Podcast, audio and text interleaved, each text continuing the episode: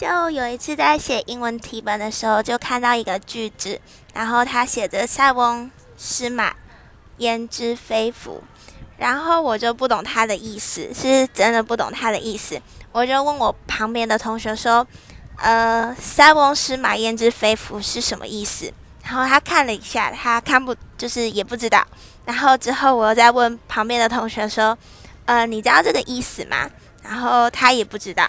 后来斜前方有一个同学，他就转过来，然后就看着我对我说：“你不会什么，我可以教你。”然后我就跟他说：“呃，什么是‘塞翁失马，焉知非福’？”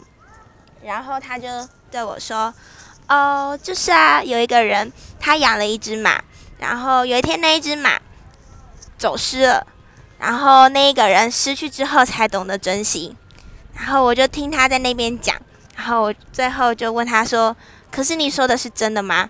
然后他就对我说：“当然是假的。”啊然后我超相信他的，对。